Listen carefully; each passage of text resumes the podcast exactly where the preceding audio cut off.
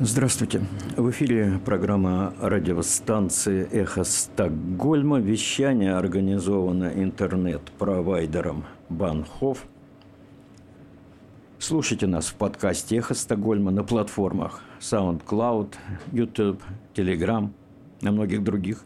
И на коротких волнах в диапазоне тридцать один метра на частоте девять тысяч шестьсот семьдесят килогерц каждый день двадцать три часа по московскому времени.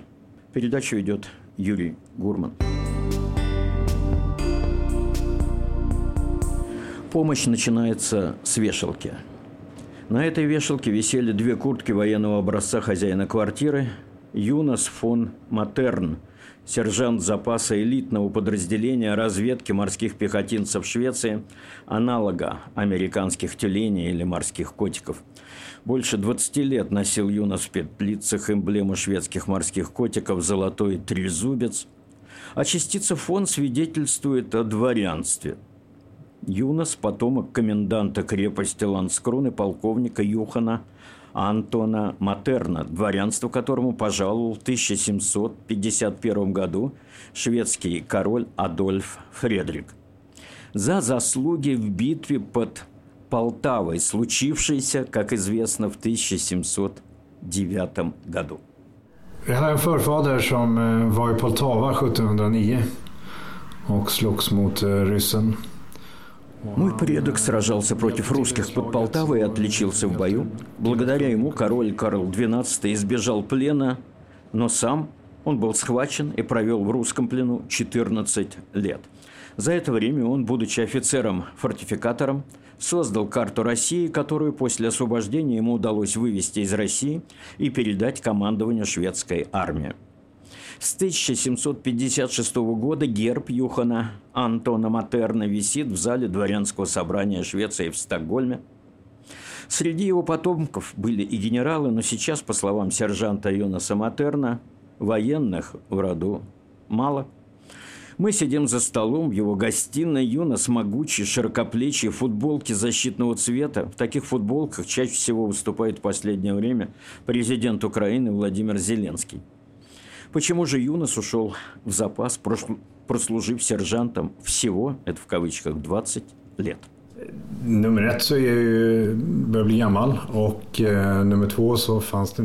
Во-первых, возраст, а во-вторых, в армии после две тысячи двенадцатого года делать было особенно нечего. К сожалению, войн много, от обороны Швеции осталось очень мало. Что касается сегодняшнего увеличения расходов на оборону, то политики могут сейчас выделять на оборону сколько угодно денег, но шведские вооруженные силы могущественнее от этого не станут. Все те офицеры, которые занимались подготовкой солдат, офицеры, которые не уходили в запас, не уходили на канцелярскую работу, оставались в армии прапорщиками, чтобы обучать молодых бойцов, считая это главной своей задачей. Все эти офицеры уже уволены. И формального основания приема их на работу в вооруженные силы тоже не существует. А ушли они в клерки, инженеры, в бюрократы, хотя считали главным своим делом учить молодых людей защищать свою страну. Для того, чтобы Швеция смогла обороняться, нам нужны способные офицеры, говорит Юнас фон Матерн. Способные обучать других, и таких офицеров у нас нет. Даже если в Швеции воинскую повинность станут нести сто тысяч человек, обучать их будет некому. Чтобы это сделать, понадобится десятки лет. Понадобится офицерский корпус, который на сегодняшний день у нас отсутствует. У нас есть майоры, сидящие за письменными столами, и рядовые контрактники. Для того, чтобы вернуться к боеспособности времен Холодной войны, нужно время. Слушая Юнаса фон Матерна, начинаешь думать, что альтернативных вариантов Швеции нет, а выход один – вступление в НАТО. Это единственное, что остается. Нам никогда не вернуться к уровню наших вооруженных сил времен Холодной войны. То, что мы имели тогда, было могучим фактором сдерживания. Никому не могла прийти в голову мысль попытаться завоевать Швецию. У нас было тогда преимущество, которым сейчас или такое же, каким сейчас пользуется Украина. Конечно, можно было вторгнуться в Швецию, но на каждом тесном перекрестке группа бойцов, вооруженных гранатометами, могла остановить целую бригаду противника. С той военной инфраструктурой завоевать Швецию было невозможно, но ее больше нет. У нас есть сейчас небольшое подразделение быстрого реагирования, которое может приостановить вторжение в одном только месте. А страна наша большая, усмехается Юнас, выход один – НАТО. Грустная картина, замечаю я. Ну, что касается военного потенциала, данного вступления в НАТО несет в себе многочисленные позитивные моменты, тогда вся Европа становится единой монолитной обороной. И это то, что сейчас требуется. Тогда шведские ВВС действительно смогут принести большую пользу в странах Балтии, например, считает Юнас. Но главная причина нашей встречи с ним стала помощь Украине. Это его главное дело на сегодняшний день. När kriget bröt ut så var jag på semestern i Afrika och satt där nere och var frustrerad och funderade på vad jag skulle kunna göra. Я был в отпуске в Африке, когда разразилась война в Украине, и я начал тогда думать, что же можно сделать. И когда я вернулся домой, я попытался связаться с украинскими командирами, чтобы это выяснить. Но ответов реальных не получил, народ был занят более крупными вопросами, и я решил начать сбор средств и купить для украинской обороны автомобиль. Я отправился во Львов, чтобы разобраться с этим на месте. А купил Ниссан Навару, четырехосник, такой мощный, выкрасил перед этим машину в пылевой цвет, загрузил камуфляжной сеткой, лекарствами, медицинским оборудованием и в путь. Уже на месте, двадцать пятого марта это было, нашлись и командиры, и представители Украинского министерства внутренних дел, которые рассказали о том, что необходимо Украине в первую очередь. И напарник Юнаса занимается сейчас в Швеции тем, что составляет списки самого нужного и размещает заказы. А тогда, в сравнительно спокойном Львове, они через два часа по прибытию услышали первую воздушную тревогу. Det var en konstig känsla när man, man hör den ju hemma ofta, har gjort hela livet. Men man vet ju att det alltid är en övning, eller det alltid är en test av sirenen. Странное чувство. Дома в Швеции такую тревогу слышишь часто, каждый второй понедельник в три часа дня. Но здесь знаешь, что тревога учебная. Проверяются средства оповещения, но когда находишься в европейском цивилизованном городе и слышишь тревогу там, и понимаешь, что все по-настоящему, чувство очень непривычное, говорит Юнас фон Матерн. Это не есть что-то, что человек ожидает услышать в своей жизни когда-либо. И в день, когда мы уезжали из Львова, город атаковали тремя ракетами. Стало понятно, что безопасных мест в Украине нет. Во вторник, двенадцатого апреля, еще одна поездка в Украину, в Полтаву, на другом уже автомобиле. Но был еще один автотранзит в Украину. К Юхану обратилась украинка, живущая в Швеции, которая искала машину для отправки в Украину.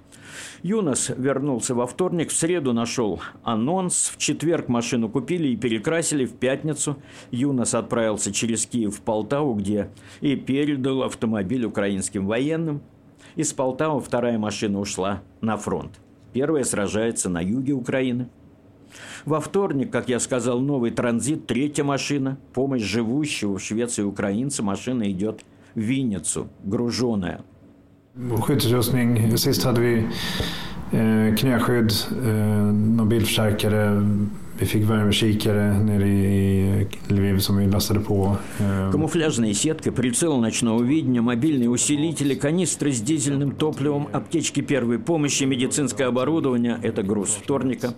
Дорого, но люди собирают деньги, люди помогают. Люди, но не фермы, не предприятия. Даже если они помогают, то они не хотят огласки. Оборудование же полувоенное. Плохой пиар, когда помогаешь военным. Гораздо лучше гуманитарная помощь. Тогда можно проводить кампании по сбору средств в том же Фейсбуке.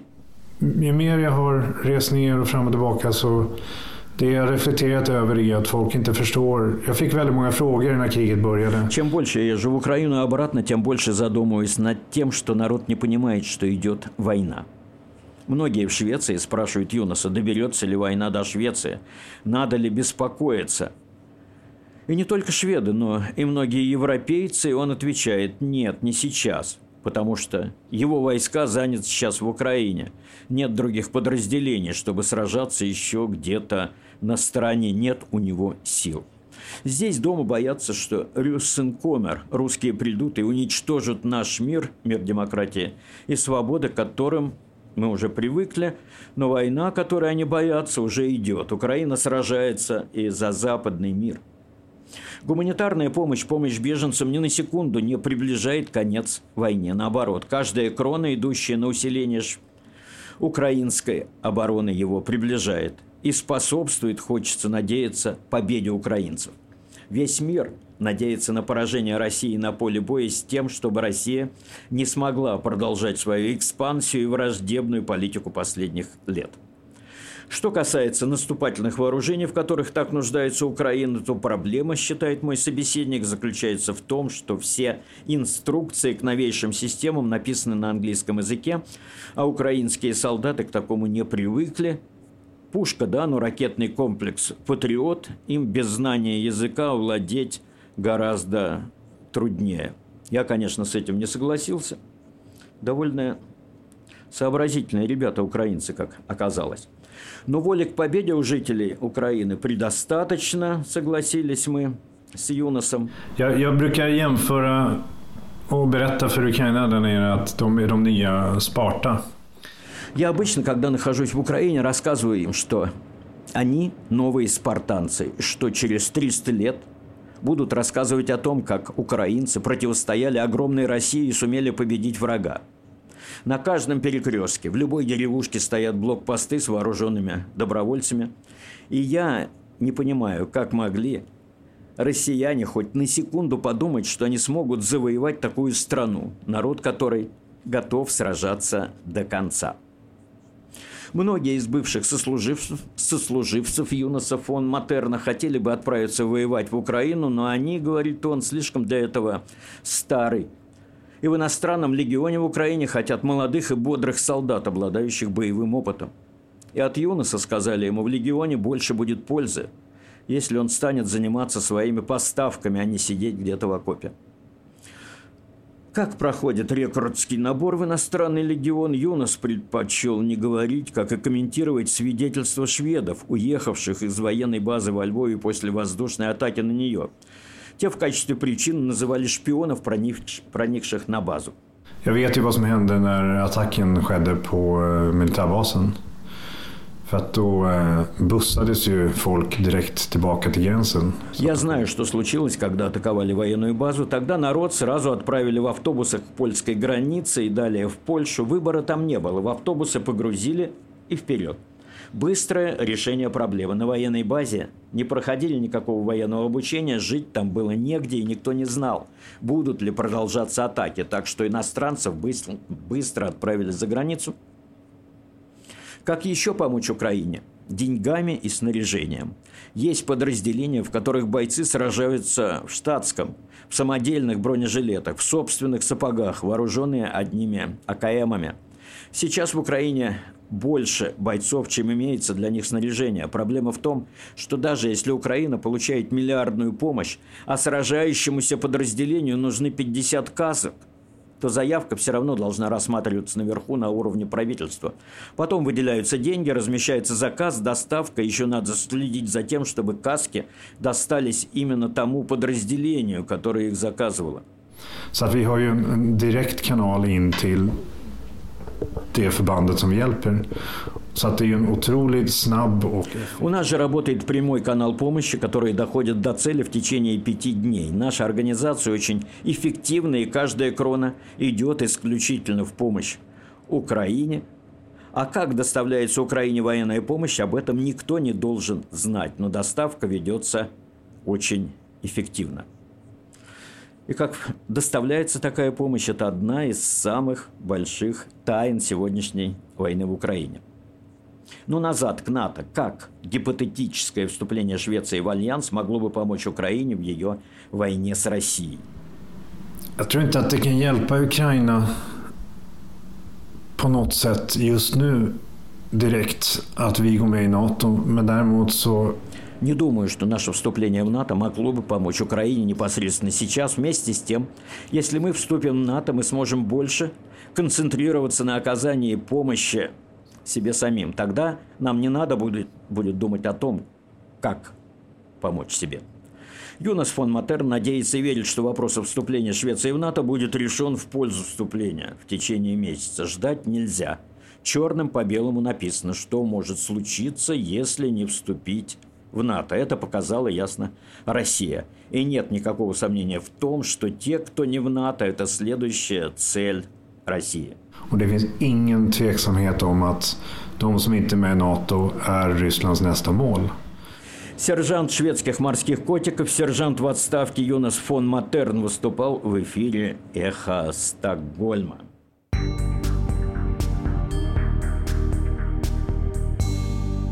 Еще один сюжет на сегодня. Статья из журнала New Yorker, одного из самых престижных изданий Соединенных Штатов Америки. Статья называется «Заключенные в подвале в украинском селе Новый Быков». Автор Джошуа Яффа, корреспондент журнала The New Yorker, работающий в основном в Москве. Он также является автором книги «Между двух огней. Правда, амбиции, компромисс в путинской России». В Новом Быкове, селе в шестидесяти милях к востоку от Киева, меня привели в подвал. В течение месяца в городском доме культуры, построенном еще в советскую эпоху, жили российские солдаты, положив на пол матрасы и разместив снаружи зенитные ракеты. В это время они использовали котельную в подвале флигеля для содержания двадцати двух пленных. Внутри котельной была более глубокая камера, выложенная каменными стенами подполье размером с перевернутый на бок холодильник. Максим Дедык, двадцатиоднолетний механик, рассказал мне, что провел в камере восемь дней. Внутреннее пространство было едва достаточным для того, чтобы лечь, и достаточно высоким, чтобы Дедык и еще несколько пленников могли сидеть на коленях. В какой-то момент, по его словам, в помещении помещалось семь человек. Около полудня в субботу, девятнадцатого марта, Дедык и его дедушка шли по дороге от своего дома, чтобы покормить коров, кур и свиней. К тому времени Новый Быков был уже оккупирован несколько недель. Когда Дедык и его дед проходили мимо российского блокпоста, солдаты сказали им, что у них есть двадцать минут на возвращение, и им лучше поторопиться. Когда они вернулись, на блокпосте уже стояла другая группа солдат. Они отделили Дедыка от деда и стали его допрашивать, у кого в городе есть золото, у кого есть оружие, кто служит в местных войсках территориальной обороны. Как вспоминает Дедык, солдаты надели ему на голову мешок и в конце концов отвели в подвал, где его жестоко избили, связав руки. В какой-то момент солдат бил его молотком по каждому колену. Вопросы продолжались. Его похитители спрашивали, где находятся близлежащие украинские военные позиции. Дедык часто знал ответы, но молчал до последнего, сказал он. «Я рассказал им только, где находится ближайший украинский блокпост, но они и так это знали». Вскоре в подвале оказались еще несколько местных мужчин из деревни. Игорь Занько вышел купить пачку сигарет, когда его остановили российские военные. «Вы задержаны Российской Федерацией в соответствии с правилами военного положения», – сказал ему солдат. Другой мужчина, Василий Терпак, рассказал, что к нему подошли российские солдаты и под дулом пистолета заставили встать на колени. Его спросили, где в селе спрятано оружие. Один из солдат достал свой пистолет и установил на него глушитель. Он направил ствол на голову Терпака, а затем ударил его этим пистолетом. «Если ты не хочешь нам рассказать, – сказал солдат, – мы посадим тебя в подвал на несколько дней и посмотрим, вернется ли к тебе память». Все трое – Дедык, Занко и Терпак – помнят прибытие еще одного заключенного – Виктории Андруши, двадцатипятилетней школьной учительницы из соседнего села Старый Быков. «Я пошел к отцу Виктории, Николаю, гордому мужчине с толстыми руками и мощной грудью», – пишет журналист. Он, когда мы разговаривали, часто плакал. Он рассказал мне, что двадцать пятого марта на улице, где живет его семья, появилась пара российских бронетранспортеров. пятнадцать человек высыпали из машины и обыскали дом Николая, забрав три тысячи долларов наличными, все их сбережения. Один русский солдат сидел на качелях перед домом. «Мне все по барабану», – сказал он. «Меня никто не ждет в России. У меня нет отца, а мать алкоголичка». Российские солдаты обвинили Викторию в том, что она передавала украинской разведке информацию о передвижениях российских войск. Через два дня Николай увидел, как ее вели под дулом автомата перед домом, но не посмел ничего сказать. Ее бы расстреляли, да и меня тоже. Терпак рассказал, что Виктория настаивала на том, чтобы говорить со своими похитителями на украинском языке. На второй день ее пребывания в подвале солдаты увели ее. По словам Терпака, он послушал, что она должна была участвовать в обмене пленными. Она очень ценный актив, услышал он слова одного из российских офицеров. Занько сказал, что Викторию увели без объяснений. Он сказал также, что русские были непостоянны. Их настроение часто зависело от того, сколько они выпили. Они мало говорили о том, почему они находятся в Украине, хотя однажды командир сказал Дедыку: «В вашей стране плохой президент, и из-за него нам пришлось приехать сюда». двадцать восьмого марта российские солдаты сообщили заключенным в подвале, что они выходят из Нового Быкова. Никто не упомянул о более широком контексте, о том, что российское военное командование, потерпев неудачу в попытке захватить столицу, выводит войска из этого региона и вновь сосредотачивает боевые действия на востоке страны. Насколько могли судить пленники, их похитители были в хорошем настроении, жарили на гриле свинью, которую они украли с заднего двора, и говорили, что война почти закончилась. Людям в подвале сказали, что их скоро освободят. «Я приехал в Новый Быков через несколько дней после ухода российских войск», пишет американский журналист. Улицы были усеяны сгоревшей бронетехникой, стены домов были пробиты прямыми ударами, кирпичи и дерево высыпались во дворы. Петр Луценко привел меня в свой дом, который уже месяц был занят российскими войсками. В это время он и его жена Тамара жили у друзей в селе. В самом начале Тамара вернулась за продуктами, и солдаты были достаточно приветливы.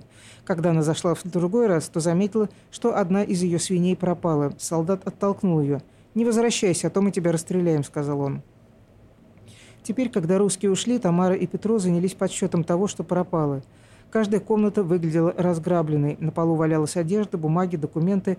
Повсюду валялись обертки от российских военных эм че эс. «Они забрали стиральную машину, телевизор, плиту, матрас, ковры со стены», — говорит Тамара. На двери кухни кто-то нарисовал букву «зет», символ Кремля, выступающего за войну. «Дикари», — сказал Петро.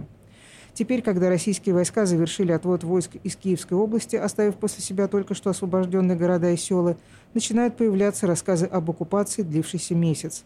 Похоже, что мародерство было практически повсеместной практикой. Я слышал множество историй о похищениях, пытках и убийствах. Киевский пригород Буча, где, по оценкам, были убиты сотни мирных жителей, а тела были разбросаны по улицам и садам, стал центром документирования российских военных преступлений. Это может оказаться одним из самых ужасных примеров неизбирательного насилия со стороны российских войск. Но нападения на гражданских лиц, похоже, происходили во многих частях страны.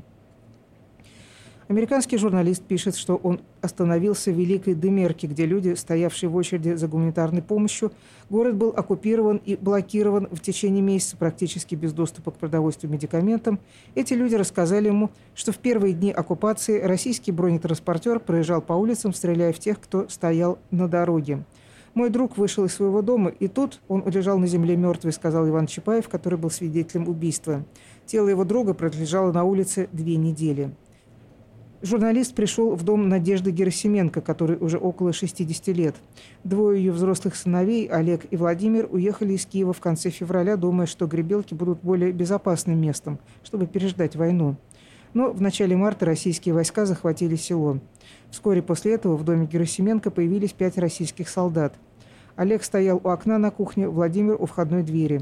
Солдаты рассредоточились в саду и без предупреждения открыли огонь. Пули разбили стекло и попали Олегу в спину. Они пробили входную дверь и попали Владимиру в пах. Герасименко упала на колени и закричала. Она слышала, как Владимир сказал: «У меня ноги отнялись».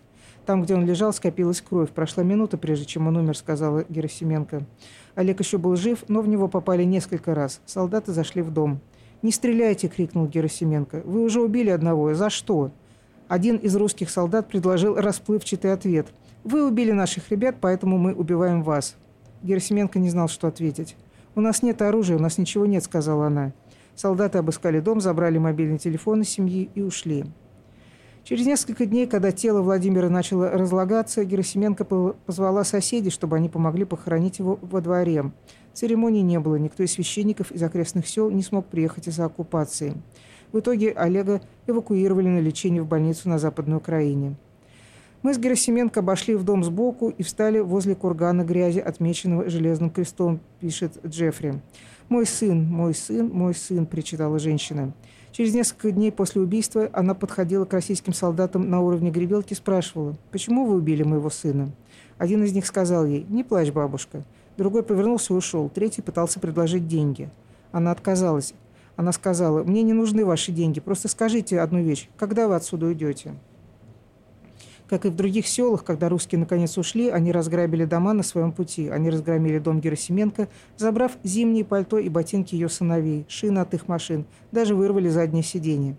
Когда они уезжали, Герасименко видела бытовую технику, матрасы и мешки с одеждой.